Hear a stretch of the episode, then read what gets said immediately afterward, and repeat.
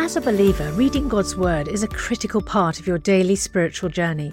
And because it's so important, we've created a unique new resource to help you immerse yourself in biblical truth and open your eyes to all God's Word has for you. It's a free PDF download called The Word One to One that takes you on a guided journey through John chapter 1. With biblical text and short commentary, each page provides insights that will strengthen your faith in an easy to read guided format. There's truly no other resource like this. Download your free PDF copy today at premierinsight.org forward slash resources. That's premierinsight.org forward slash resources.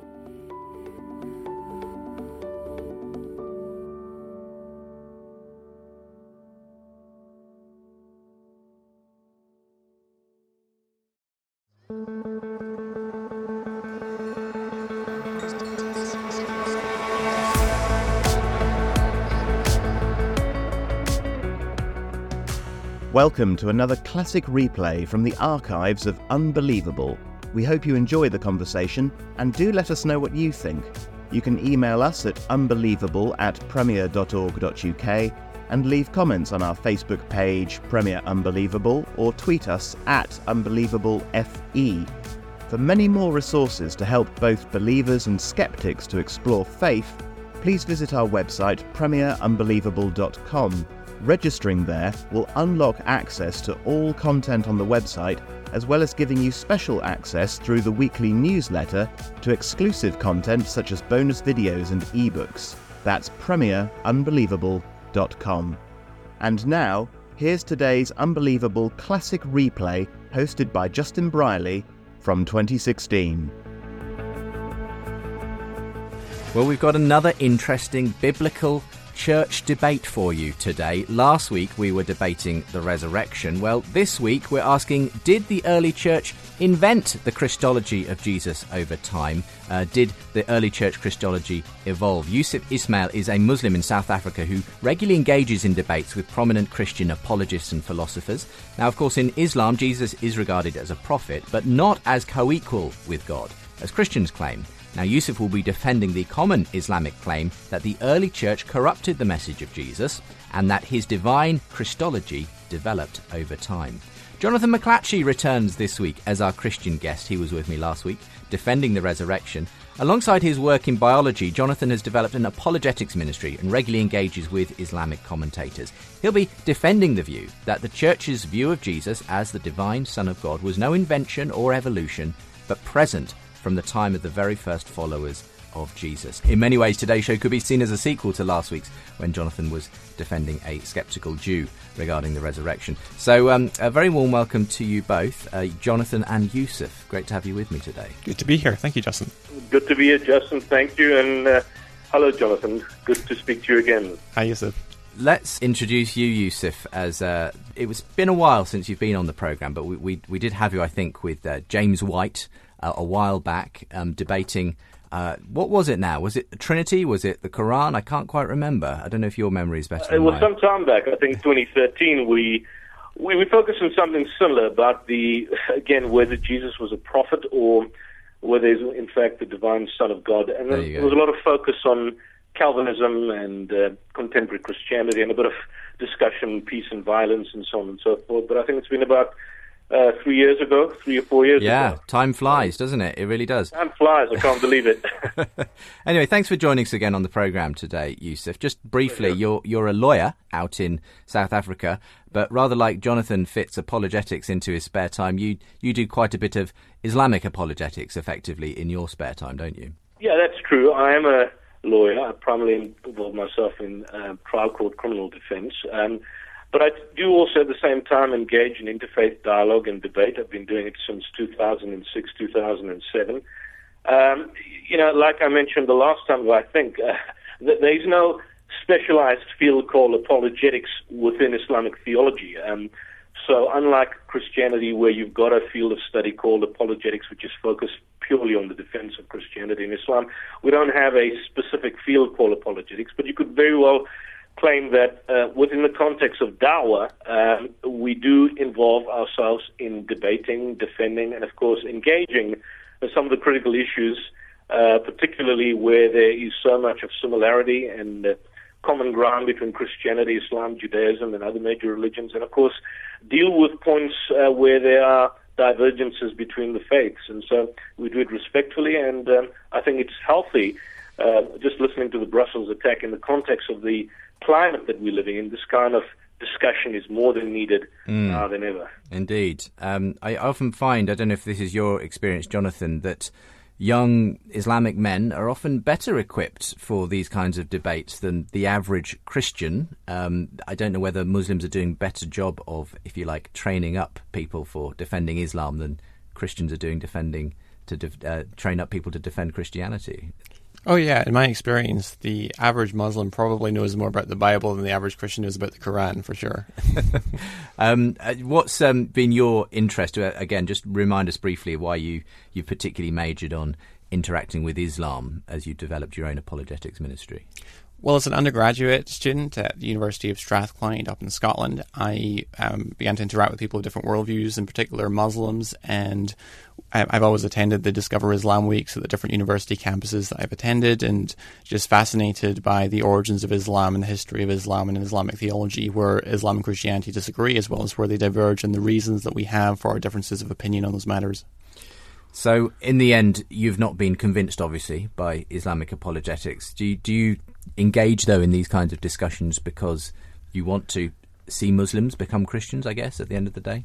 Yeah, I mean, I think there's a there's a, a, number of different purposes for doing debates with Muslims. One of them, of course, is I, I, I, want to proclaim the gospel because I think the gospel is such an important message, and I want to see people saved and come to know the Lord Jesus Christ as their own Lord and Savior and and also I think it's really important to inform people on both sides about the issues so they can make informed and rational decisions about what what worldview to subscribe to. Mm. Uh, so so there's there's a few purposes there.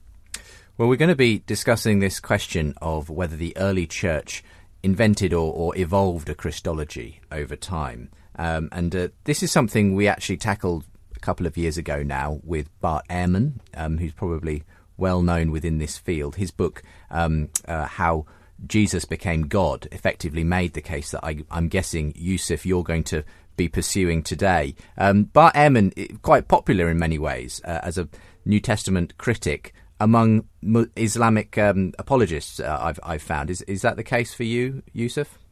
Yes, certainly it is. Um, there is increasingly, over the couple of years, you know, you know, if one looks at the 80s, I was still in, in primary school, and so, but in the 80s and the 90s, you had uh, a lot of popularity in the works of um, the late Ahmed Deedat, and um, you know, a lot, a, lot, a lot of his discussions were very much um, populist in nature um, in the context of apartheid South Africa.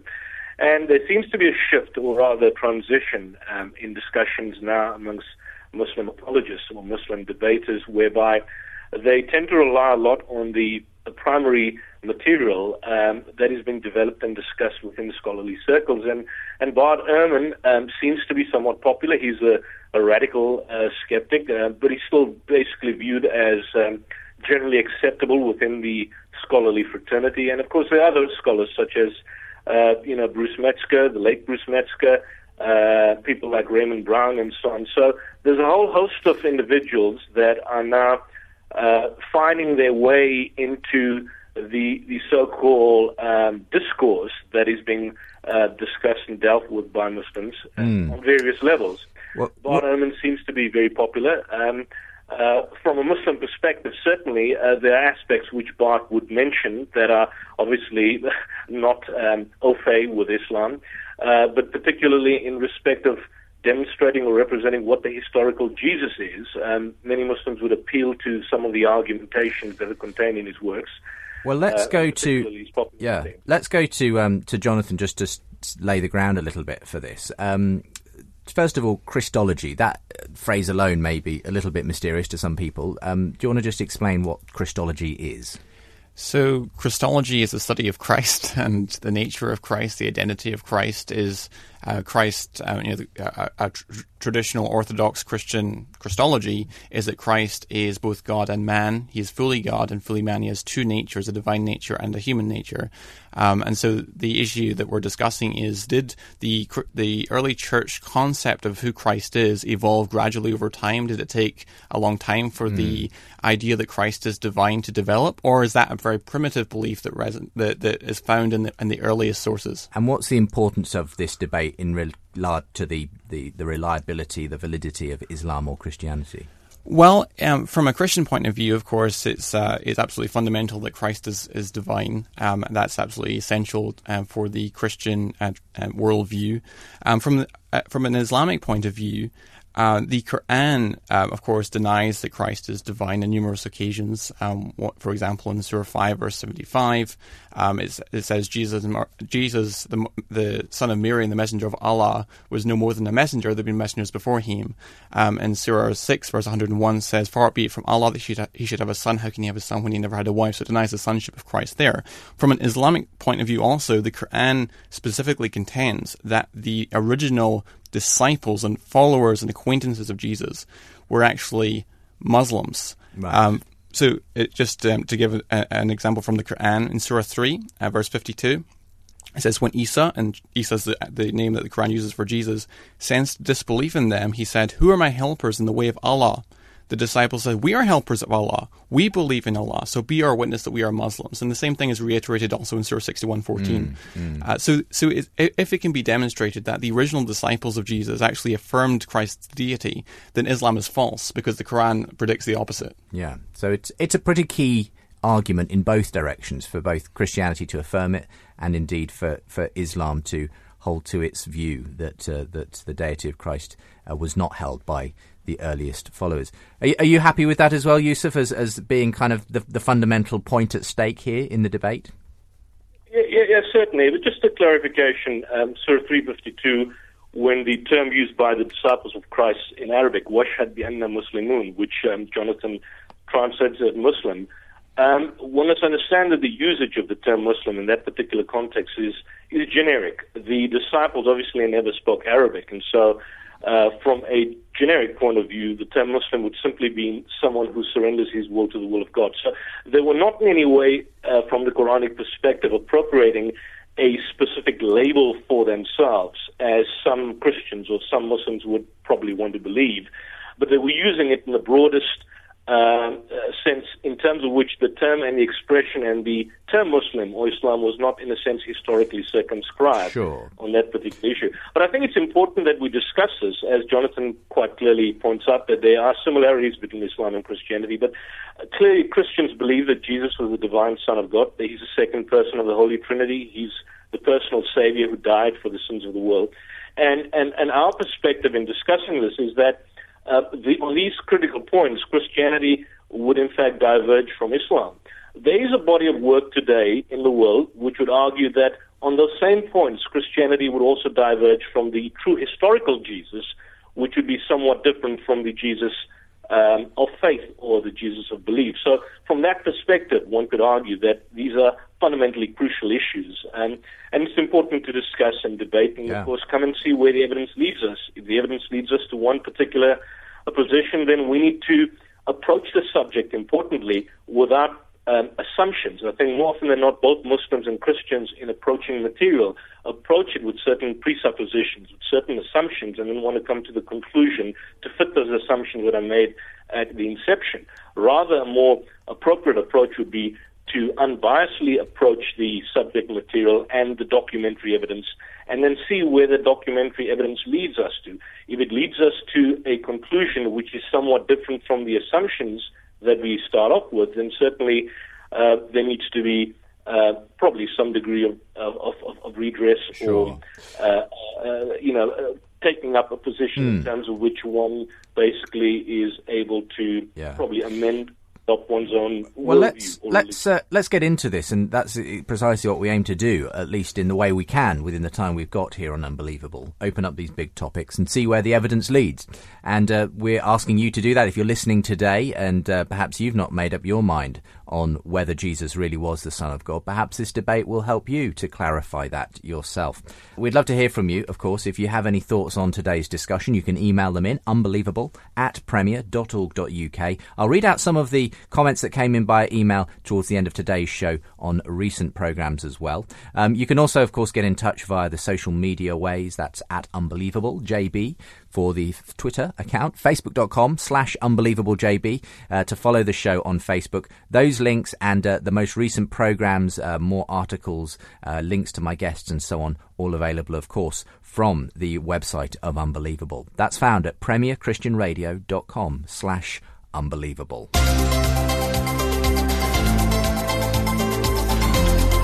Unbelievable with Justin Brierley. Okay, well, let's open this up, gentlemen. We're asking Did the early church evolve the Christology of Christ over time? Did, did it evolve early church Christology? Uh, it is a fundamental question for Islam and Christianity. Yusuf Ismail, uh, a Muslim in South Africa, will be claiming that um, the, the early church corrupted the message of Jesus and that his divine Christology developed over time. Jonathan McLatchie returns as our Christian guest and uh, will be making the case that uh, the, the belief in the deity of Jesus was present from the time of the very first followers of Jesus himself. So um, I don't know who maybe wants to start with making the case for the Christology of Christ. Well, shall we shall we come to you uh, first of all, Jonathan, and and then see see what uh, Ismail has to say in response. Um, why why are you uh, confident that this Christology was not something that developed over decades, centuries, even, and finally crystallized in what we you know the creeds that we we have today in the Christian Church. Why why are you confident that from the get go, the earliest followers of Jesus believed he really was the divine Son of God? Okay, so I think that all I need to do in order to win a debate on this topic is to show that all of our earliest sources affirm the deity of Christ, and or that the original followers of Jesus in high probability affirm the deity of Christ. Um, so I'm going to um, try to do both. Mm-hmm. So let me start with um, the original followers of Jesus, um, the disciples. Um, so I've got a number of arguments for this. I'll give you my strongest one since we are limited on time. Um, take the the Apostle Paul, who is, as you all know, was uh, uh, was a a, a, a, critic of Christianity and, and he was a, an opponent of Christianity, and he converted radically on the road to Damascus, as reported in Acts chapter nine. Now, he clearly affirmed the deity of Christ, and there's numerous passages I could go to um, Philippians 2 5 through 11, 1 Corinthians 8 6. I'm happy to defend my exegesis of those if, if Jesus wants me to. Um, and I'm going, I would also argue that Paul was approved of, was approved by and approved of the leaders of the Jerusalem church, in particular Peter and James and, mm. and, and the 12 disciples. Um, so we covered some of this ground last week, in fact, in the debate on the resurrection, but carry on, yeah. Right. So, for example, um, in uh, 1 Corinthians 15, uh, he um, after he's talked about the, the resurrection appearances, he goes on to say that I am the least of the apostles. So notice right there, he describe he actually speaks very approvingly of the other apostles. He says, "I'm the least of the apostles, not even worthy to be called an apostle, because I persecuted the church of God. But by the grace of God, I am what I am, and His grace towards me was not in vain. For I worked harder than any of them, but though it was not I, but the grace of God that is with me. Whether then it was I or they, so we preached and so he believed." And so there he implies that he is on the same theological page as the other mm, sure. as the other apostles. Mm. And there's other reasons to think that too. For example, in uh, Galatians chapter one, uh, he makes this. Um, he he says that he went up to Jerusalem to meet with Peter and James to confirm his gospel, the gospel that he was preaching.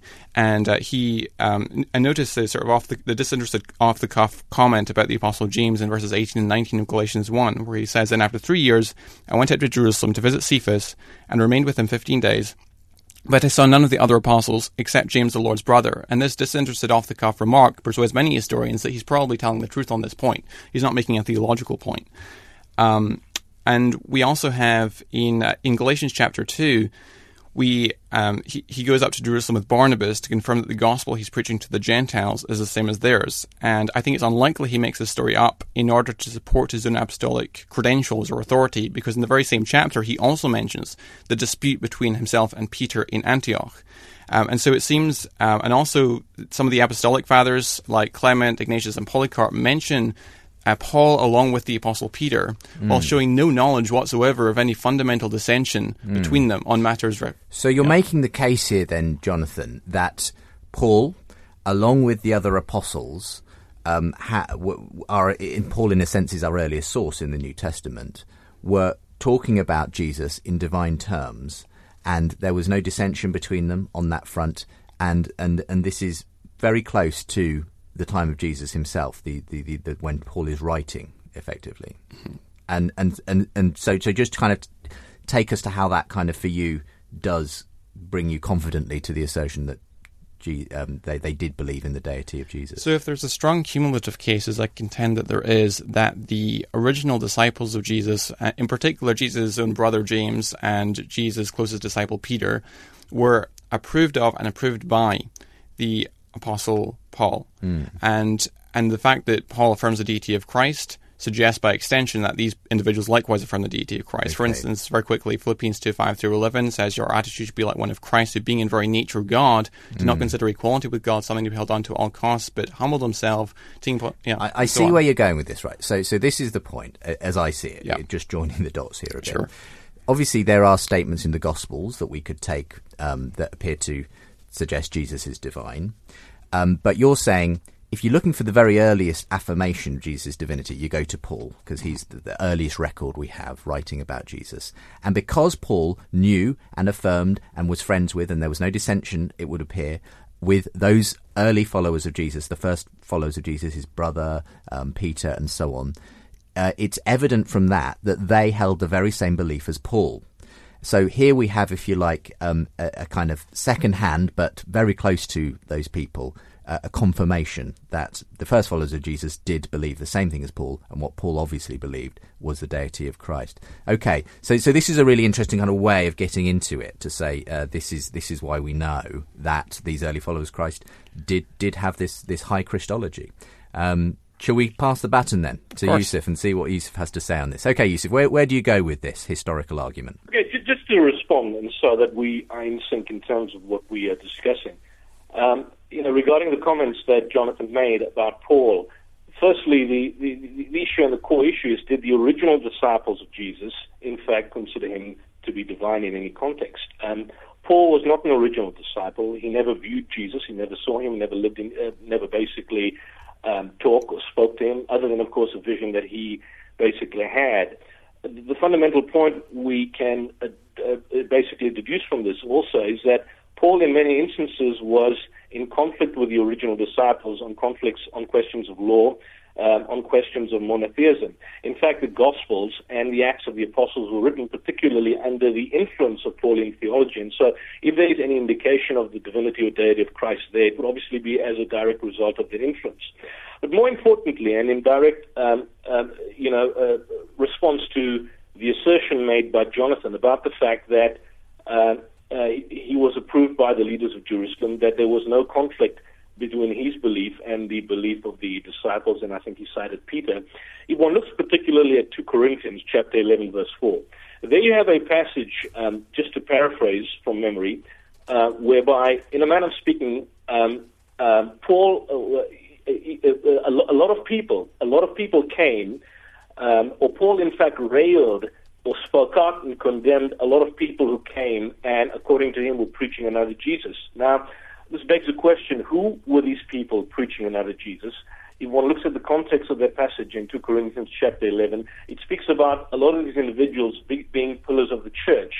Now, if one looks at some of the commentaries of biblical writers, in particular Jimmy Dunn, he would argue that this could, in all probability, um, refer to possibly Peter, uh, James, and John. In fact, Peter basically um, is, one of the individuals on which the church is said to be built. So this begs the question that if indeed you have a situation that there was a total um, um, synchronicity between his beliefs and between that of the original disciples of Christ, then what would the interpretative model be for this particular passage?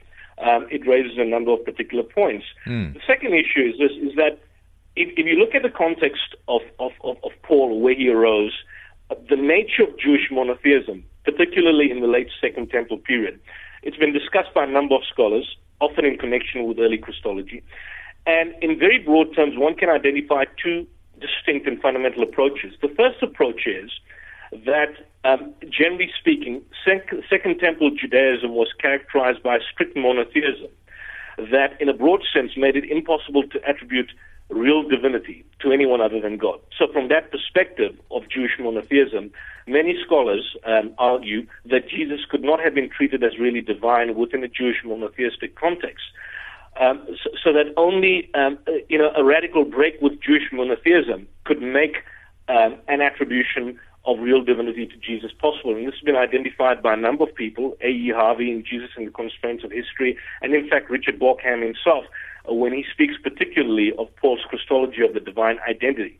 And so from that perspective, in view of the, you know, um, very Jewish character of earlier Christianity, that particular approach tends to interpret the evidence in a way um, to to the extent in terms of which um, um, the the early church, by and large, were fundamentally monotheists in the absolute sense, and so any consideration of any individual or person um, uh, who could be said to be divine, or in terms of which divinity is attributed to him, would be viewed as an aberration.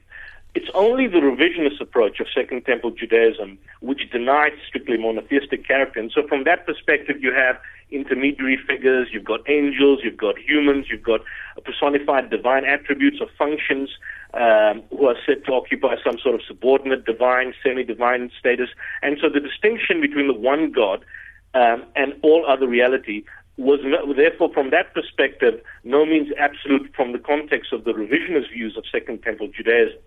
But coming to this particular point, well, look, we've, we've got we've got a lot of info there. I, I wonder if we could we could tackle. I don't want to sort of um, uh, load up too many um, objections and responses, and, and, and then have to, to tackle too many at a time in in response. Why don't we go to a slightly early break, and um, we'll we'll just reiterate some of those uh, issues you have with the way Jonathan brought across his case there, and then we'll see what Jonathan has to say, and then and then uh, bat it back to you again, Yusuf, if that's okay. Um, you're listening to Unbelievable today, as ever. We're doing a Christian non-Christian debate, and uh, that means today we're asking: Did early church Christology evolve over time? It's a fundamental question for Muslims and Christians. Uh, the divinity of Christ uh, was that effectively something that evolved, was invented? Um, many Muslims would say it was was, um, because if you go back to the earliest followers of Jesus, they were effectively Muslims themselves in the sense that they were monotheists, they didn't believe in the deity of Jesus, and so on, uh, in common with um, Islam today. Jonathan McLatchie is defending the view that the earliest followers of Jesus did believe in him as the divine Son of God, and uh, we'll be hearing what he has to say in response to some of these objections to his view that Yusuf has already brought up. Come back again in a moment's time for the second part of today's edition of Unbelievable. Before we rejoin the rest of today's podcast, I've got a very special offer for you to help you have an even more meaningful spiritual experience this Easter. As you know, N.T. Wright is without doubt one of the greatest Christian thinkers and apologists of our time. And some of Tom's answers to questions about Jesus' death, resurrection, and return are some of the most poignant and thought provoking. That's why we've created a brand new downloadable devotional resource that's perfect for the Easter season featuring these questions and Tom's answers. This five day devotional journey titled Jesus' Death, Resurrection and Return is only available to friends like you as our thanks for your gift today. And remember, your support is truly critical to help keep resources and podcasts like Ask NT Wright Anything and Unbelievable going strong, because this ministry is completely funded by friends like you. So please give the very best gift you can today and make sure to download your copy of Jesus' Death, Resurrection and Return devotional at premierinsight.org forward slash unbelievable show. That's premierinsight.org forward slash unbelievable show. Thank you.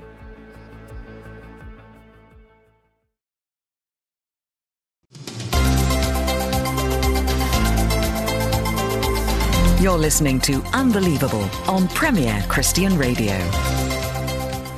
Welcome back to the show, Unbelievable, with me, Justin Brierley, where you can get uh, a weekly dose of apologetics debate, theology discussion. We do all kinds of issues here on the programme. Um, today we're asking Did the early church involve or invent their Christology over time, as many Muslims claim? Yusuf Ismail joins me on the programme. He's a Muslim in South Africa, regularly engages in these kinds of debates with Christians.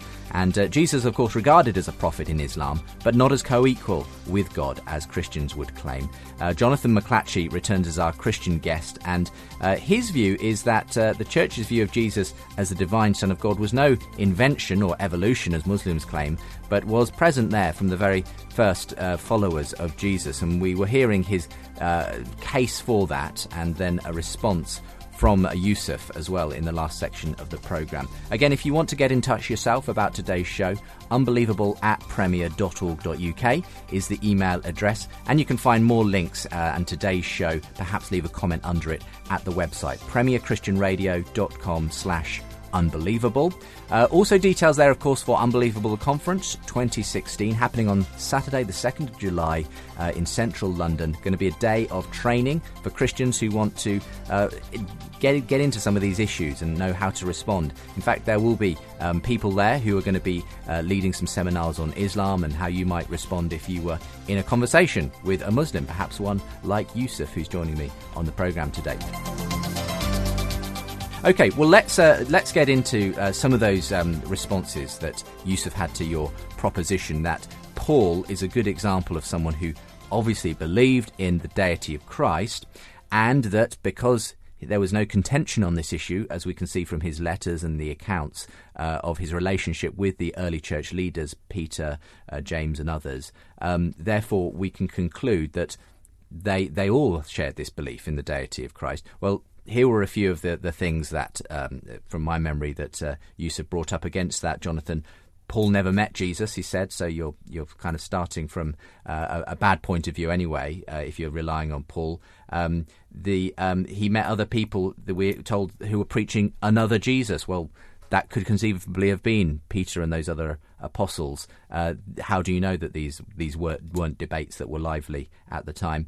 And um, the nature of Jewish monotheism, which um, fundamentally could not, um, if you like, allow for anything like a sort of co-equal position of Jesus with God, um, uh, and uh, cited a few scholars who he thinks support that kind of case. Do you want to do you want to come back on any of that, and then we'll see what Yusuf has to say? Sure. It's interesting actually that Yusuf has run himself into a dilemma because let me just quote uh, two very quick passages from the Quran.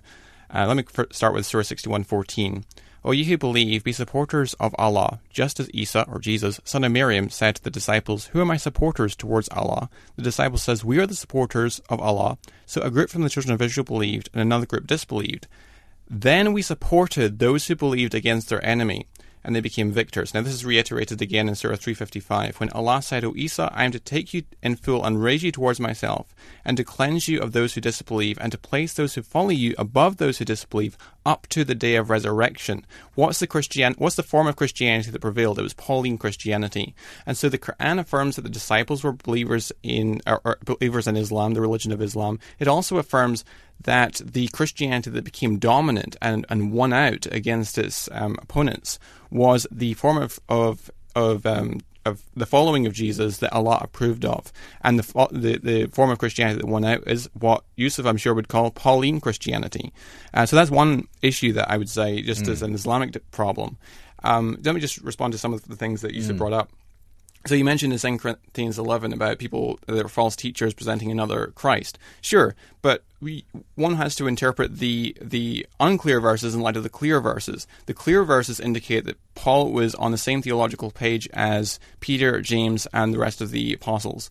Um, that that's what he seems to imply explicitly. Whereas, yes, there were other people running around with, with heresies such as the Judaizers that he repudiates in Galatians and elsewhere, and people even presenting a false Christ. But our question that we want to ask is: Does is, does the evidence indicate that Paul was on the same theological page as the rest of the apostles? And it seems to me to be very clear that um, the weight of the evidence is strongly in favour. And, that, and that Yusuf would be second guessing to suggest that those who preach another Jesus would in, would be the apostles. Um, you, you, think these would be secondary characters that are being referred to in Second Corinthians eleven? Right. It's the, the point is that it's unclear and it's ambiguous as to who he's referring to, but the clear verses all indicate he's on the same theological page okay. as the apostles. And what about this issue of the nature of Jewish monotheism, which would not have um, been able to allow for a category?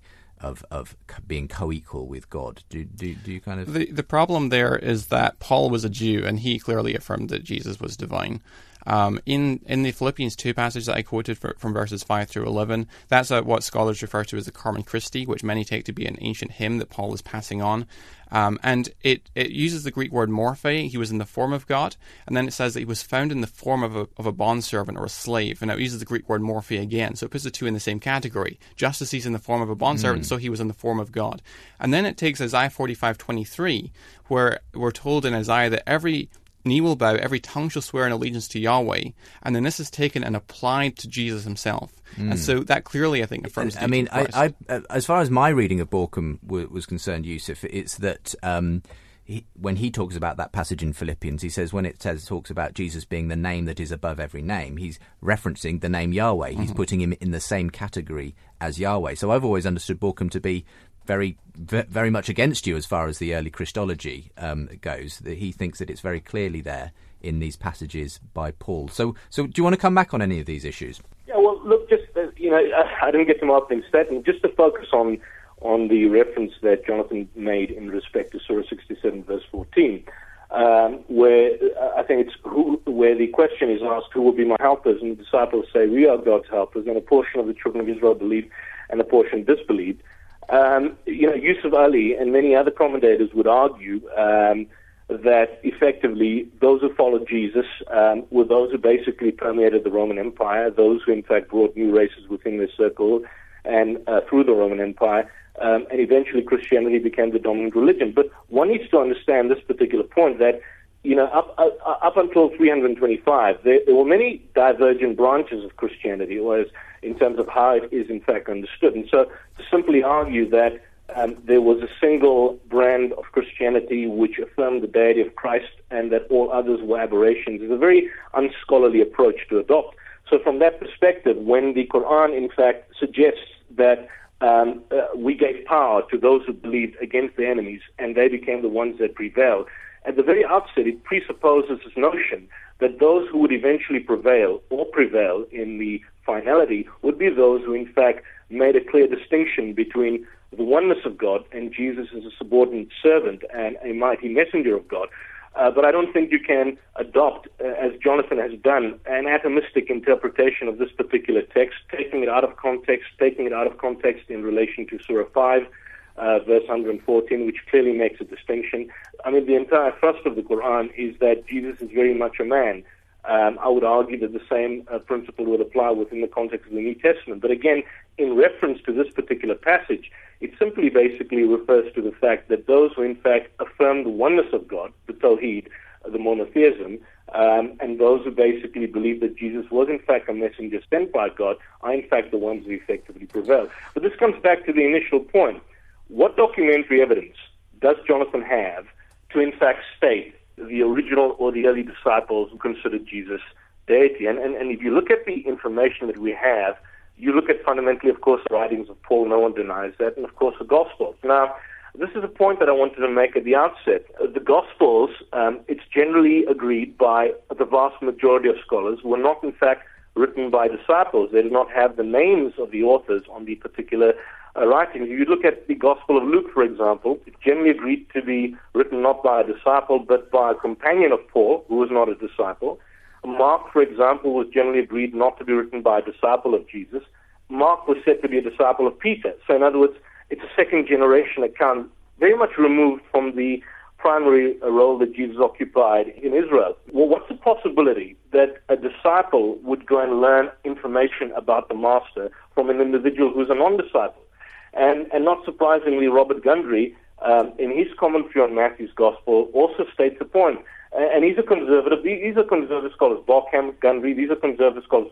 Gundry, for example, states that Matthew changed and improved the account and based his information and the gospel that is contained very much largely on that of Mark. So, what's the implications of a writer of gospel who bases his work on somebody who was said to be a disciple of Peter, but not from the master himself? Uh, John's gospel as the last particular gospel. Raymond Brown, for example, goes on to point out that effectively you had a case of five stages of edit- editing. You had the original stage, John, the son of Zebedee, preaching what he remembered about Jesus. You had the second stage, whereby a disciple of a disciple took what John, the son of Zebedee, preached, and then subsequently he wrote the end results of that particular preaching. And then you've got a case whereby a, a, a, very much a fusion of the text itself and the context. It's very much like Jonathan preaching in a church, and then effectively uh, you don't know the distinction between now the text okay. and a lot of what Jonathan is preaching. And of course, the third stage, which um, my good friend James White agrees about, you have information in John's Gospel whereby there seems to be an indication of an external redactor or an editor. I mean, the 21st chapter of the book of uh, John. So, at, at, at, the very outset, when we want to rely on information um, in terms of coming to the original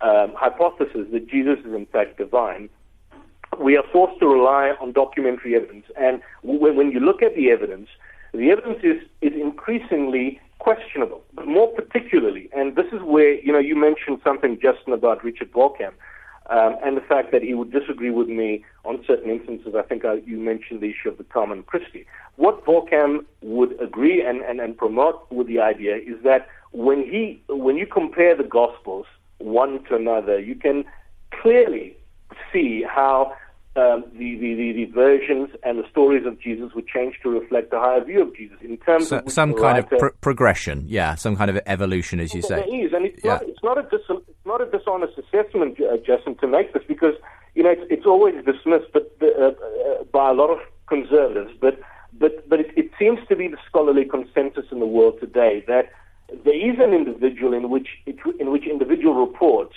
are changed and adapted to raise the view of Jesus in many ways. I mean, John's Gospel, for example, the account in John 3.16, or the I am sayings of Jesus, um, or where he purportedly uh, appropriates deity for himself, as in. So, so we, we, we, let, let me draw, draw the, just just allow Jonathan to respond then, because um, we've moved into, I think, importantly, mm. the area of the Gospels themselves, and um, I think we wanted to get to this anyway. So it's good that uh, Eustace brought us here, um, because uh, for you, what's their value, Jonathan, and and how much do you concur with Yusuf that there is this sort of um, increasing deification of Jesus in the later Gospels than, say, the earliest Gospel, which which we believe to be Mark. Um, and and is this a problem? Um, is this true that we, we sort of can't really rely anyway necessarily on these as their second-hand accounts? They're not written by the direct followers of Jesus. They're often written by followers of the followers of Jesus and that kind of thing. What, what's your take on all of this? First, let me just say a very quick word about um, 355 and 6114 in the Quran, and I'll talk about the Gospels. Um,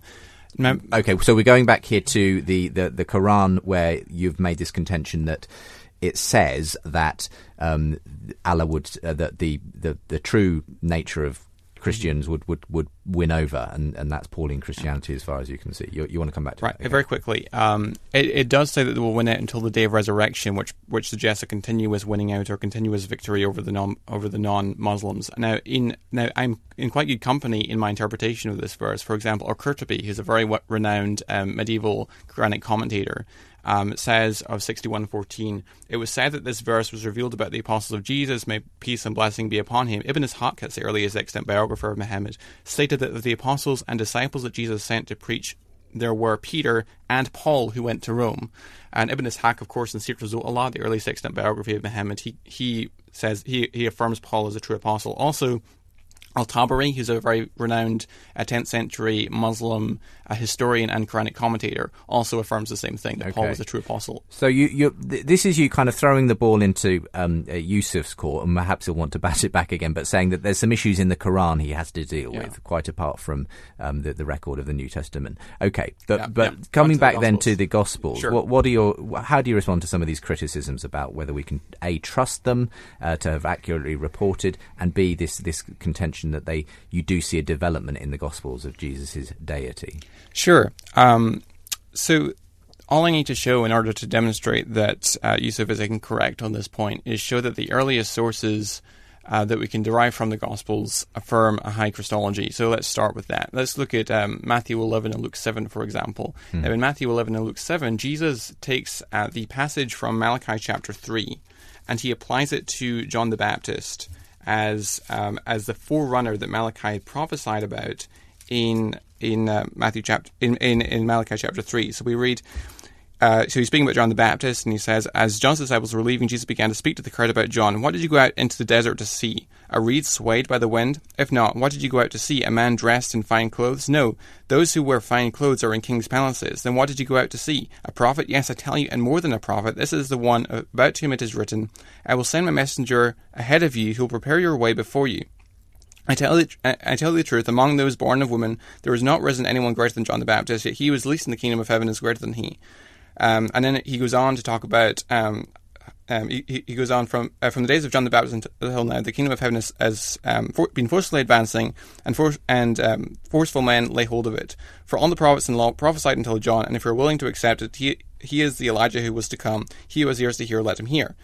Um, and then he goes on to say in verse 18, For John came neither eating nor drinking, and they say he has a demon. And in verse 19, The Son of Man came eating and drinking, and they say, Here is a glutton and drunkard, a friend of tax collectors and sinners, but wisdom is proved right by her actions. So um, that that's a that's a Q source. Um, that's a Q saying because it's found in Matthew 11 and Luke 7, and so it's it, it predates both. Okay, Matthew so so you the, the, it's commonly agreed among scholars that, that these sayings come from um, an earlier an earlier tradition, yeah, Q. exactly, Yeah. or Mhm. a collection of sources that's collectively referred Mm-hmm. to as Q, um, which is independent of uh, which which is which is independent of Mark and, and seems to precede Matthew and Luke because of their similarity of the wording and the similarity of the way they present. the Mm. And how does that particular quote um, affirm the deity of Jesus? So he, so in Malachi chapter three, we read about how um, a messenger was sent by Yahweh to prepare the way for Ha Adon to come to his temple. Now, Ha Adon cannot refer to anyone besides Yahweh, and so if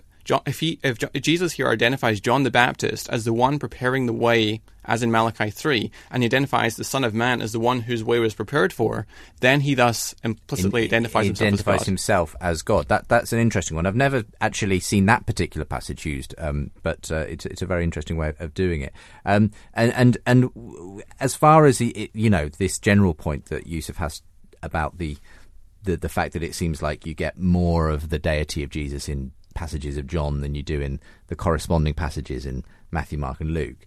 I mean, does he have a point there, or or do you, are you happy that as long as you've got one source that's early that that corroborates Jesus' deity, you don't have to worry too much about? No, we can go further and we can keep going. Um, take, for example, in Mark chapter 1, now Mark, Yusuf would um, take to be the earliest of the Gospels. There's some reas- there's some, scholars doubt that, but it's the mainstream position that Mark was probably written first.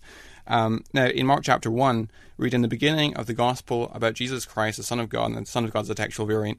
But verse 2 says, It is written in Isaiah the prophet, and he quotes from Isaiah 40. I will send my messenger ahead of you who will prepare your way, a voice of one calling in the desert, prepare the way for Yahweh, make straight paths for him. And then it continues, and, and so John came, so it's identifying John the Baptist as the one prophesied, baptizing in the desert uh, region and preaching a baptism of repentance for the forgiveness of sins. The whole Judean countryside and all the people of Jerusalem went out to him, confessing their sins. Um, they were baptized by him in the Jordan River. John wore clothing made of camel's hair with a leather belt around his waist, and he was, um, and this was his message. After me, so this is the one he's preparing the way for, according to Isaiah 40 will come one more powerful than I, the thongs of whose sandals I am not worthy to stoop down and untie. I will baptize you with water, but he will baptize you with the Holy Spirit. So the one who's who John the Baptist prepares the way for is Christ, whom Isaiah 40 takes to be Yahweh. Okay, so again, it's it's this inference there that therefore the the gospel writer is intending you to know that Jesus is Yahweh, effectively, is co-equal. I mean, um, okay, we, we've got quite a few interesting perspectives to pick up there. I mean, one final thing just before Yusuf comes back is, you know, Yusuf says these are all effectively second-hand accounts, though. Um, should that influence our thinking about about this and whether they're accurate portrayals of what Jesus said and did and so on because they're they're written not by the people that they're they're traditionally attributed to um, necessarily. I actually um, disagree with the view that the Gospels are unlikely to be written by the individuals to whom they are attributed. Um, so, for example, um, take the Gospel of Mark. You know, Mark is an unlikely choice of of author for a gospel because you know, there's certainly better individuals that you could go with, such as a Peter or James or, or someone like that. Um, and in fact, the second century and third century apocryphal forgeries routinely attribute them to high profile figures. In fact, in uh, Justin Martyr's um, First Apology, he mentions the the memoirs of the apostles, which he um, which he also says are also called gospels. And um, he mentions in particular um, the memoirs of Peter. And he says in the memoirs of Peter, the sons the sons of Zebedee are renamed Boanerges or the sons of thunder. And he tells us that um, Simon is named Peter. Now, both of those occur in the Gospel of Mark. Neither of them occurs in the extant fragment we have of the Gospel of Peter. And the Boanerges incidents only in Mark. And so that suggests that he's talking about the Gospel of Mark, which is consistent with the other evidence because um, Papias and, um, and others, Irenaeus and others, tell us that that Mark's material he uh, is passing on the preaching and the teaching of Peter, and so it goes back to the teaching of Peter and affirms the deity of Christ. Well, look, we're, we're, we've given you a good good sketch in there to, to, to respond there to Yusuf. Yusuf, um, so what what do you want to say in response? Again, there's lot, lots of threads to pick up here, isn't there? Yeah, there's lots of points to pick up. Um, the first point is this. Um, Jonathan makes mention in Surah 61, verse 14, about Qurtubi and Ibn Ishaq, and of course, uh, Ibn Jarir Tabari. Tabari was not a, a, scholar by any means, nor even a historian. He was a chronicler. In other words, he got information from many people, and he simply wrote down what he got. But be that in may, uh, as it may, if, if these individuals, in fact, affirmed that this, in fact, referred to the disciples, and um, I think Jonathan was referencing to the fact that they may have alluded to Paul certainly, even from that perspective, um, these particular individuals, written from a point in time far removed from us, whereby we can make a discernment in terms of separating the wheat from the chaff, they would presuppose and assume that Paul, in fact, affirmed Jewish monotheism. So, they, they, to, to, to, presuppose, to, to now suggest that um, these particular uh, writers and Mufassirin were, in fact, using this particular verse to allude to the fact that it referred to Paul and so on, that somehow, in a roundabout way, argue for the deity of Christ. It, it, it, it's very scholarly. Uh, it's a very it's a very poor scholarly approach because it, presupposes at the very outset that Qurtubi and Ibn Ishaq and Ibn Jarir Tabari would also affirm what in fact Paul believed. And of course the case is, is totally ludicrous. They would not believe that. They would not, they would certainly believe in the distinction between God, Jesus, and was very much the voluntary subordination that Jesus played out when he was on the earth. So simply citing him um, as an authority on the basis that they basically commented that this, in fact, was somehow or the other an allusion to Paul and perhaps some of his companions. And on that basis, now, in a roundabout way, argue that, look, here is a case whereby uh, the information of the dead in Christ is a very poor, unscholarly approach. Rather, I would look at this particular verse from a historical perspective. And, and one must bear in mind that a lot of these particular commentators were very much influenced by the tradition of their uh, time. They would not have, as we do have here right now, a complete collection of the Testament or Matthew, Mark, Luke, and John in one entire collection, or the entire Bible as we have um, in, in our particular possession today. But they would probably have some access to some of the materials, a lot of influence by oral, oral tradition, and so their their commentary was very much influenced by the uh, socio-political context, the milieu, their own idiosyncrasies, and of course their own interpretation.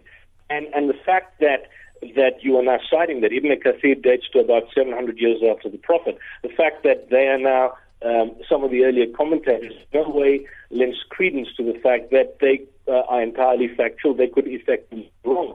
Um, rather, I would argue that this basic verse, uh, it doesn't speak about the day of judgment. It speaks about the fact that um, a, portion of the children of Israel believed, a portion disbelieved, and God gave power to those who believed against the enemies, and they became the ones that prevailed. So, who are these people that believe? That uh, reading this particular passage and, and, and juxtaposing it with other passages of the Quran, does this now refer to those who affirm the deity of Christ? I mean, that would be a very, very ludicrous interpretation, uh, very much reading into the text um, a, an assumption that one would want, want to okay. Okay, well, I get that you're, you're, you you disagree with him on, on the way he exegetes that particular bit, bit, of the Quran. because effectively the, the, the, entire the entire corpus of the Quran speaks out fundamentally against um, the, the whole deity of Christ. So to now simply argue and twist a Quranic verse and then wrench it out of context to say, look, the people who prevailed were in fact those who followed Pauline Christianity, and here the Quran is saying those who prevailed were those who believed. Well, so let's let's leave that to one side. Obviously, we've got just two minutes to uh, to to just sketch out in this section of the program, Yusuf, um, your objections to to, to other things. Two minutes, but what I okay. can say again that um, in respect of the Gospels generally. Um, clearly, Matthew, in respect of the documentary evidence and in, in terms of the scholarly consensus, Matthew is widely recognized not to be written by Matthew. But even on the assumption that it was, in fact, written by Matthew, 90% of scholars in the world agree, including people like Gundry, that Matthew used a lot of Mark's material. Now, this begs the question that even if Matthew wrote Matthew, and Matthew was a disciple of Christ, meaning he was in his lifetime, he lived with him, he talked with him, he spoke to him, why would he use uh, the work of somebody who was a non-disciple in order to give information about the master. It doesn't really make sense from that perspective. Um, I did mention quite earlier um, in relation to Matthew uh, Jonathan's quote about I think Matthew 11 and tying it up with Malachi that Matthew in fact has reworked uh, material to bring out later uh, Christian uh, teaching. So if there is an, a, a, more pronounced perspective of Christ much later, um, I'm not surprised. I'll give you one classic example. Um, uh, uh, in, in, in, Mark's account, for example, when Peter was asked who he was at Caesarea Philippi, he says, You are the Messiah. In Matthew, Peter's reply is, You are the Messiah, the Son of the living God. So you can find that the addition, Son of the living God, is clearly an improvement. Um, to have people pray to Jesus. When Jesus was asleep in a boat and a storm rocked the boat, in Mark, the disciples awoke Jesus with a mild rebuke Teacher, do you not care whether we are drowning? But in Matthew, the very same account, and it's a parallel story, there they state that, Lord, save us, we are perishing. So you can see quite clearly that a rebuke was changed to a prayer. Now, this begs a question, which is, it, it's a decent question to ask, that if, if you have two writers writing the same account about the same incident, why would one particular writer change a rebuke to a prayer? Is, is, there an agenda? Is there an underlying motif here? Okay. What clearly, one can clearly see that there seems to be that the writer of Matthew and then Luke and then subsequently John were writing these particular tracks not as historical works, but as apologetic motifs okay. to prove certain well, particular theological points. Because we're, we're going to have to leave it there. We're, we're just running it out of time, so I'm, I'm literally going to have to uh, pull you down there, um, uh, Yusuf, so that we can go to a quick break and come back, see what Jonathan has to say in response. We're debating did early church Christology evolve over time? It's a Muslim Christian debate here on Unbelievable. We'll be back in a moment. I want you to come with me on a journey a journey to the cross of Christ retold by refugees around the world. In the latest edition of Premier Christianity magazine, see The Stations, a photographic project spanning the refugee camps of the Middle East, the Calais jungle, and the UK's asylum seekers. You'll meet the people making their own journey and discover how their story joins Christ's own story of suffering, persecution, death, and ultimately hope. See the exhibition at St Martin in the Fields, London, and request your free copy of this special Easter edition at premierchristianity.com slash the stations. Hello and welcome back to Unbelievable. I'm Justin Brierley, your host this Saturday afternoon, as we look at the question of whether the early church invented the Christology of Jesus, the deity of Christ, with my Muslim and Christian guest today. Now, if you're interested in Islamic and Christian debate and dialogue, you might be interested to know that among the many great speakers and guests who are joining me for Unbelievable the Conference 2016 is Beth Grove. She regularly engages with Muslim evangelists and trains Christians in how to respond and present the gospel in helpful ways. She's a colleague of Jay Smith's, actually. Um, they're regularly engaged with many Muslims in debate and dialogue. Well, Beth will be bringing some of her wisdom to this year's conference. Uh, in particular, one of the seminars she'll be leading is on Christ and Muhammad How to Persuade a Muslim that Jesus is the Way. So, if today's debate has got you interested, you may well be interested in attending her seminar. Just one of many that will be on offer at this year's Unbelievable Conference 2016, brought to you in association with the Christian Thinkers Society. Find out more and uh, do book in for those early bird tickets which end on the 15th of April at premierchristianradio.com slash Unbelievable 2016. And uh, look forward to you joining me there if you possibly can. Uh, what's happening later on on Premier? Well, we've got the profile between four and five. Billy McFetridge talks to Sam Hales about his former life as a unionist paramilitary in Northern Ireland before he became a Christian. At the same time, next week for Unbelievable, we'll be airing the first of two debates between two high profile people in the world of New Testament criticism. Bart Ehrman is well known as a critic of the New Testament, and Richard Bauckham, well known as a defender of the eyewitness testimony of the Gospels. Well, that's what they'll be debating debating next week. Ehrman has a new book out called Jesus Before the Gospels. And join me for two shows debating how the Gospels came to be written, whether we can trust oral tradition, and are they really the product of eyewitness testimony? Should be two fantastic, informative, and enlightening shows coming up in the next two weeks here on Unbelievable. Time to get into the last part of today's show. You're listening to Unbelievable on Premier Christian Radio. So, as we conclude today's programme, we've been asking Did early church Christology evolve over time? One of those ones where you have to listen carefully and you have to hear. Um, there's so much that we haven't been able to cover, and it's always the frustration of even an hour or so of discussion uh, only grazes the surface. Yusuf Ismail has been our Muslim guest. He's from South Africa, and he's been making the claim that the early church corrupted the message of Jesus and that his divine Christology developed over time. He's been making that case that the Gospels, in particular, you can see the evidence of this, that the earliest Gospels compared to the later Gospels see um, a kind of evolution of Jesus' deity and so on. Um, then um, Jonathan McLatchie has been making the case that actually uh, the earliest sources we have affirm Jesus' deity, and that's all I need to show uh, Yusuf and other Muslims that the earliest followers of Jesus believed in the deity of Christ. Um, and so well, we've had a really interesting uh, debate on this. Um, we uh, before we do get to the end, I want to make sure we mention both your websites, gentlemen. I know Jonathan from last week that yours is apologetics-academy.org. If people want to find out a bit more about you and uh, take their apologetics training to the next level, is there a website people can find more about you, Yusuf, and uh, and what you do? Yeah, well, there is a website that focuses a bit on our teachings and our discussions. It's www.ipci.co.za. Um, that is a website of the Islamic Propagation Center International, um, and it focuses a lot on our discussions. Um, You'll, they'll uh, find material along along these lines there, I'm sure, and some of your yeah, debates. I'm, I'm guessing, yeah, and updates on some of the yeah. programs. Well, cer- certainly these kinds of debates that we do on Unbelievable on the radio, we, we're limited in time. You you obviously have more more time for those public debates that you've both participated in, and there's plenty of those online and at your websites if people want to find a, have a little bit more space to to see these views developed and debated. Um, but but let's come back to you, Jonathan, um, because um, again, uh, Yusuf was pressing home the point there in that last section of the program that you do see this development of the divinity of Jesus. He gave an example from um, the story of Jesus in the boat during the storm, and in Mark, the disciples say to him. Um, uh, they give him a rebuke, Lord. You know, can't you see that we're uh, going to die here? Whereas in Matthew, I think uh, they they it turns into a prayer, um, Lord save us, and so on. Um, so so w- what do you make of this? Do do you think that this this has any weight as far as you know this d- developing Christology thesis that uh, that Yusuf's putting forward?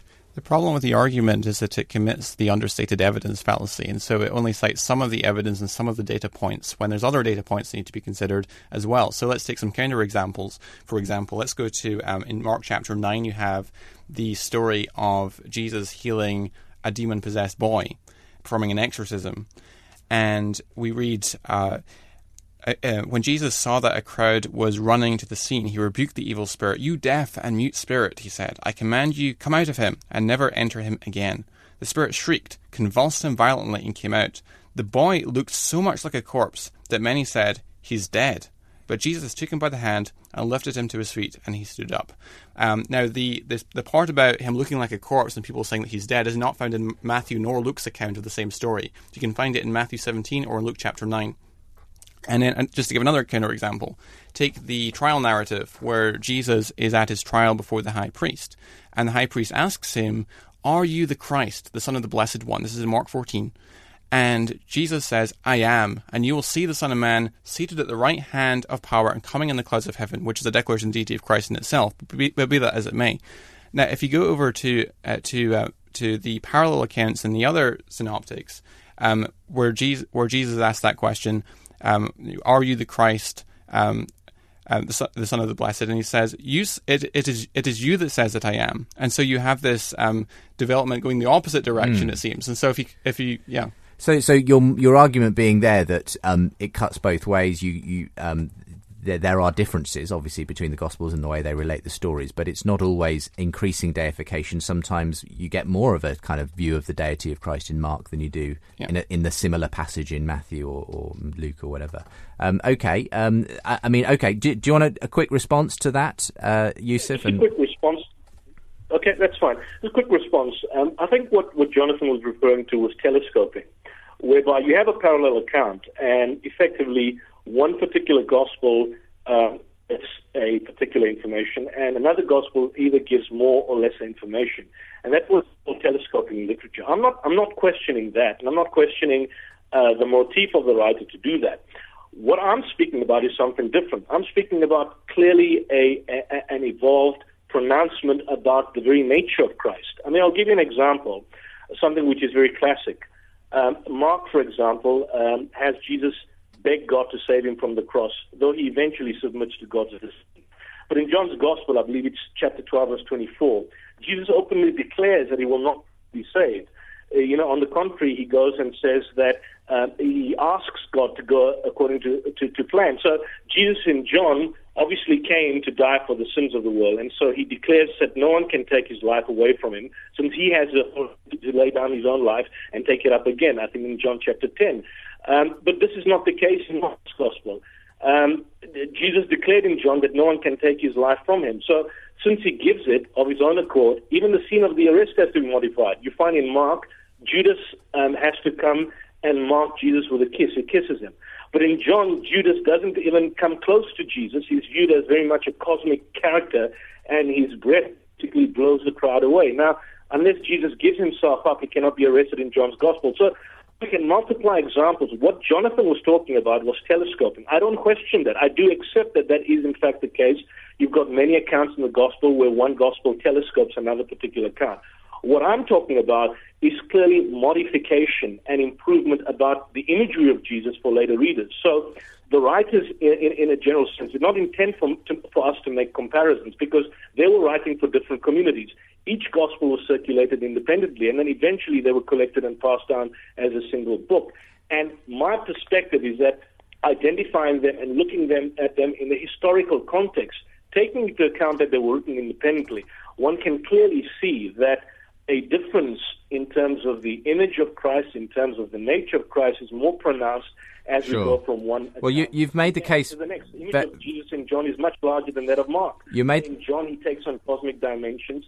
He makes many statements. The okay. I am sayings and you've, so on and so forth. You've made the, the, the, case very well. I'm just aware of time again, so I'm, I'm going to allow Jonathan a quick response, and, and we'll we'll start to have to wrap things up then. So let's deal firstly with uh, the issue of Jesus' self-understanding concerning his death. You know, in the Gethsemane incident, for example, he says, "Let this cup pass from me," and then he submits himself to the will of God.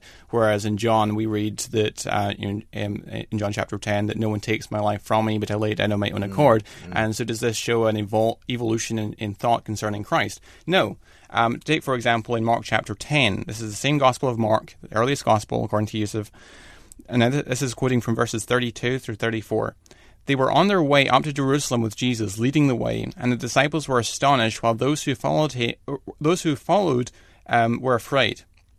Again, he took the twelve aside and told them what was going to happen to him. We are going up to Jerusalem, he said, and the Son of Man will be betrayed to the chief priests and teachers of the law. They will condemn him to death and will hand him over to the Gentiles who will mock him and spit on him, flog him and kill him. Three days later, he will rise. So that is that Jesus seems very well aware of what's going to happen to him and willing to go to the cross. We're going to have to draw a close here because um, we we could continue debating this all day. We always could continue these debates all day on unbelievable, but but we uh, time has run out. Um, so I'm just going to leave you both a chance to to make some concluding comments, um, and I'll limit you to a minute each, if that's all right. So, Yusuf, do you want to give your, your final thoughts as we uh, conclude our debate okay on, on whether early I'll church Christology evolved. When Go you ahead. study the Gospels today, uh, there seems to be a trend in conservative circles to represent Jesus as Lord and Savior. And so my particular thesis is that to find the real historical Jesus, you have to retrace the trend from John back to Mark. But how about beyond Mark? Because when we compare Mark with the later Gospels, we note the modifications in the later ones. And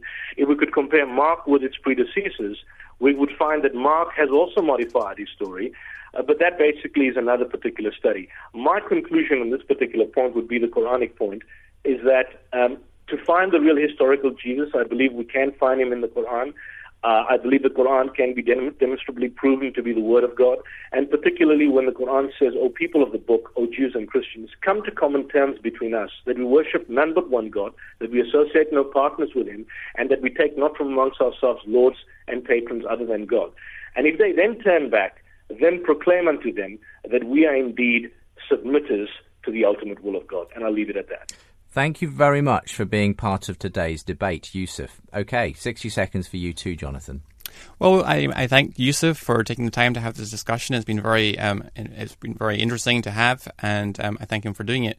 Um, I, I, think you know the, the arguments that I presented in, in today's d- discussion were that the early all the earliest sources point to the deity of Christ. We have the Carmen Christi quoted by Paul in Philippians two five through eleven. We have 1 Corinthians eight six, which is where, he basically develops upon the Shema. We have um, and um, Paul seems to be um, approved by and approves of the the leaders of the Jerusalem church and so on.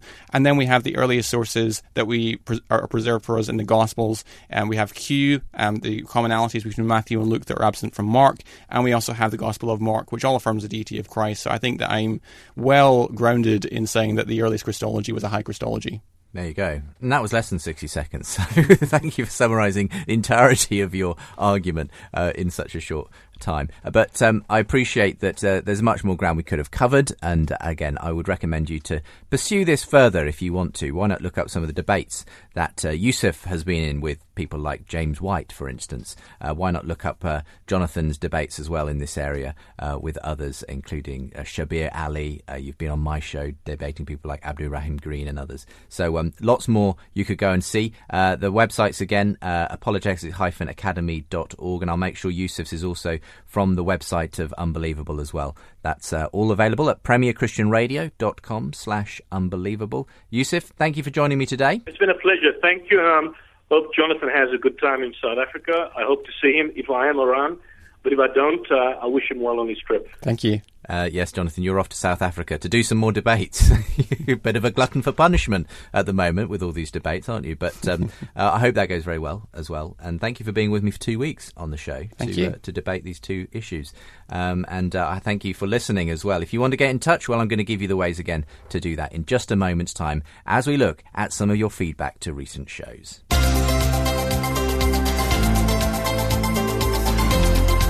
Unbelievable with Justin Brierley.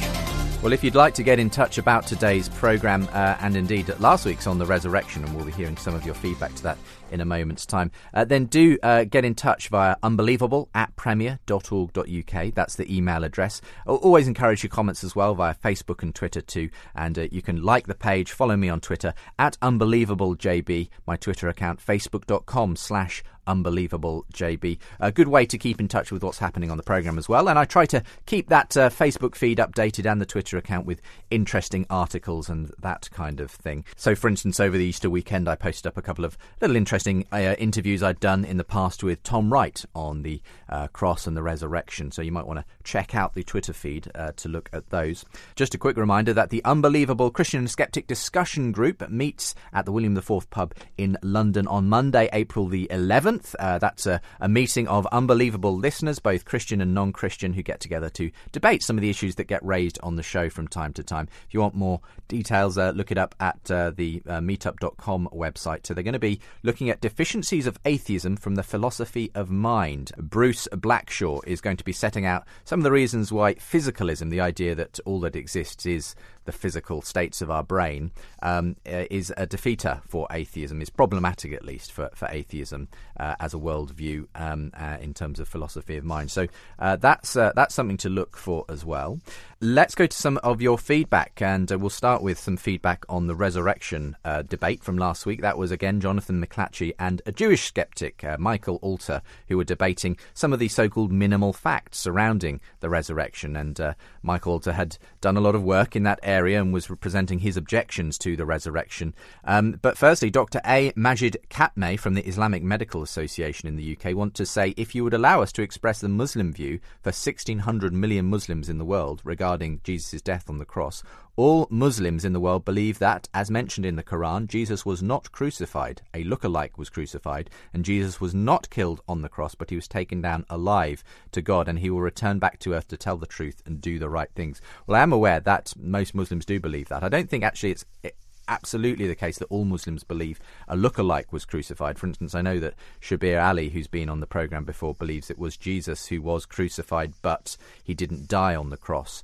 Um, uh, though I, I, accept that uh, the, the, vast majority of Muslims say that uh, someone else replaced him on the cross. Um, that we have certainly debated a few times on the programme before. Uh, Michael Praverman says, um, in regard to the resurrection, Matthew 28 6, He's not here, for he is risen, just as he said. Come and see the place where he was lying. Probably too simple, says Michael Braverman. But no, um, that's obviously what Christians believe. They believe that the gospel writers tell the truth about uh, the resurrection of Jesus. Um, that was what we were debating last week. Um, Manuel says, I was gutted at some of Michael, your skeptic's assertions in this debate, especially in relation to the Apostle Paul. What fascinates me about this guys, these guys is the manner in which they try to explain away the resurrection by purporting dubious claims after accusing us of making up stories. I prefer listening to intellectually honest folks rather than someone who, with absolutely no evidence, says that Paul left the Sanhedrin because he wasn't ordained. Seriously, these guys should come up with honest statements. All the same, it's been fun listening regularly from Nigeria. Thank you, Manuel. Um, others weren't too impressed with Michael Alter's uh, debates and his objections to the resurrection. Mike in Canada says, I can't believe Michael Alter spent 11 years researching such hackneyed objections. It's not that all the arguments are without merit, but none of them are original. Basically, he's saying, as most other skeptical scholars have said, that the biblical record is unreliable because the writers had an agenda and there's little to no impartial corroborating information. Well, surprise, this is a fact for all ancient history up until the modern age. This kind of ultra skepticism says that we can know nothing of history until the electronic age of radio and video. I'd be interested to know if he'd argue that all Jewish history is myth, legend, and fabrication. The New Testament is better attested historically than the Old Testament. As for the comparison of Paul's experience with the risen Christ to that of Joseph Smith or Muhammad, which might have some merit were it not for the fact that both were unique visions that were not experienced by anyone else and both gained power and wealth as a result, in contrast, Paul's experience was tested and vetted by the other apostles, and his convictions led to his death.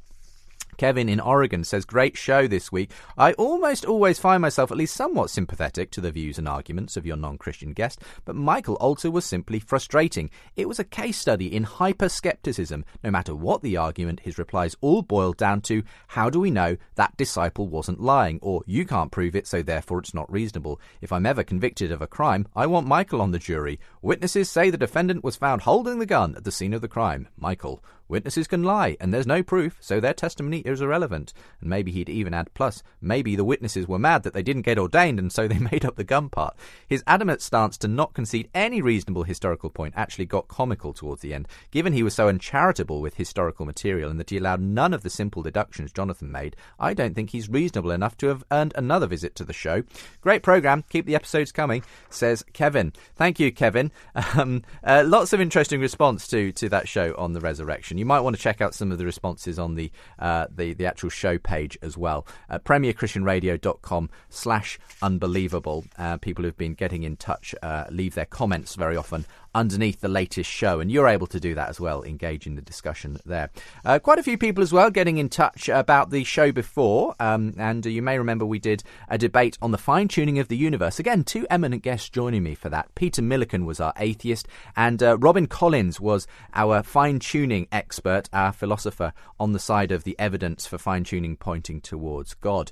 Um, Sue, I think, sums up the feelings of many listeners who listened to that particular edition of the programme. Says, Well, my brain is quite literally fried after today's show. I listened carefully, heard words, thought I understood them, and yet, uh, so glad I already know God. Absolutely brilliant show, even though my little eyes often cross over and die trying to follow it. Many thanks, Justin. So, thank you very much. I accept that it was one of those which kind of got pre- sometimes technical, uh, sometimes, you know, philosophical.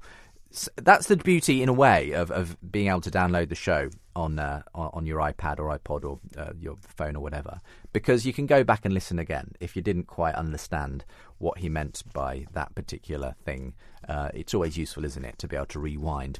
Um, Darren is an atheist, and uh, when it comes to the uh, admissibility of fine tuning as evidence for God, says the obvious thing missed is the probability of a God was never determined. If God's probability is zero, then it doesn't matter how fine tuned the universe is, God still doesn't exist. And there are very strong arguments that demonstrate that the probability of God is zero, whereas there is actual math that makes a natural universe probable. Well, you don't explain in this very short email, Darren, what uh, those arguments would be that make the probability of God zero. Obviously, if, if for some other reason the probability of God is zero, then I guess, yes, the fine tuning could never possibly give evidence towards the existence of God. But I would have said surely the fine tuning itself as an argument for the evidence of God is precisely one of those things that tends towards the probability of God not being zero. So therefore, that's exactly the kinds of arguments we use to to kind of point towards evidence for God and so on. Anyway, uh, thank you for getting in touch. Uh, Dan, uh, who commented on that program on the website, says, I think one of the most interesting things about the infinite worlds proposal, most often used to refute fine tuning, was that it was foreseen 1600 years ago by St. Augustine. He said that for people who couldn't accept the idea of a creation point, they'd be forced to dream up innumerable universes. The infinite worlds hypothesis is presented as cutting edge science, but really the proposers are way, way behind on this one. 1600 years ago, a theologian was talking about the theory. Interestingly, still, atheists are always demanding evidence for the existence of God, but when real evidence is found indicating that the universe appears to be designed with mind boggling precision, those same atheists immediately start to dream up other worlds and alternate realities where the science is beyond all understanding, just to avoid the evidence of design in our reality. The peculiar thing is, if you have an infinite number of universes with completely different kinds of life and science, that would be completely different from ours. It's possible, or perhaps even likely, that one of those universes could exist in a way that fairy magic and Santa Claus like characters could be real things. Doesn't it logically follow that Peter Millikan is seriously entertaining the possibility that there could be other universe where the physics is beyond all our understanding in which fairy magic and Santa Claus type characters could be real things? I'm just saying, if you want to make up infinite worlds out of your imagination with zero evidence and call it serious science, can't really complain when others follow your logic to its obvious speculative conclusions. Uh, thank you very much. Uh, interesting comments uh, on both those last two programmes, and I welcome your comments on today's show as well. You can always email in unbelievable at premier.org.uk. That's all we've time for this week, I'm afraid. Uh, do make sure, though, as I mentioned earlier, to book in your early bird tickets to Unbelievable before the 15th of April. We'd love to see you at this year's conference in central London, and I'll be releasing more details about the conference in coming weeks as well. Um, next week, we've got a fantastic programme for you. Let me tell you what's coming up then. You're unbelievable. It's the first of two episodes in which Bart Ehrman squares off against Richard Bauckham, both heavyweights in the world of New Testament criticism. Ehrman's new book, Jesus Before the Gospels, claims that we don't really have an honest picture of Jesus from the accounts given to us in the Gospels. And so we're going to be debating uh, how the Gospels came to be written down, how whether we can trust oral tradition, and whether they really are the product of eyewitness testimony. That's certainly an area of expertise for Richard Bauckham, who, of course, wrote the book Jesus and the Eyewitnesses. So come back for the first of those two shows at the same time next week. In the meantime, thank you for being with me. Sam Hales is here next with The Profile.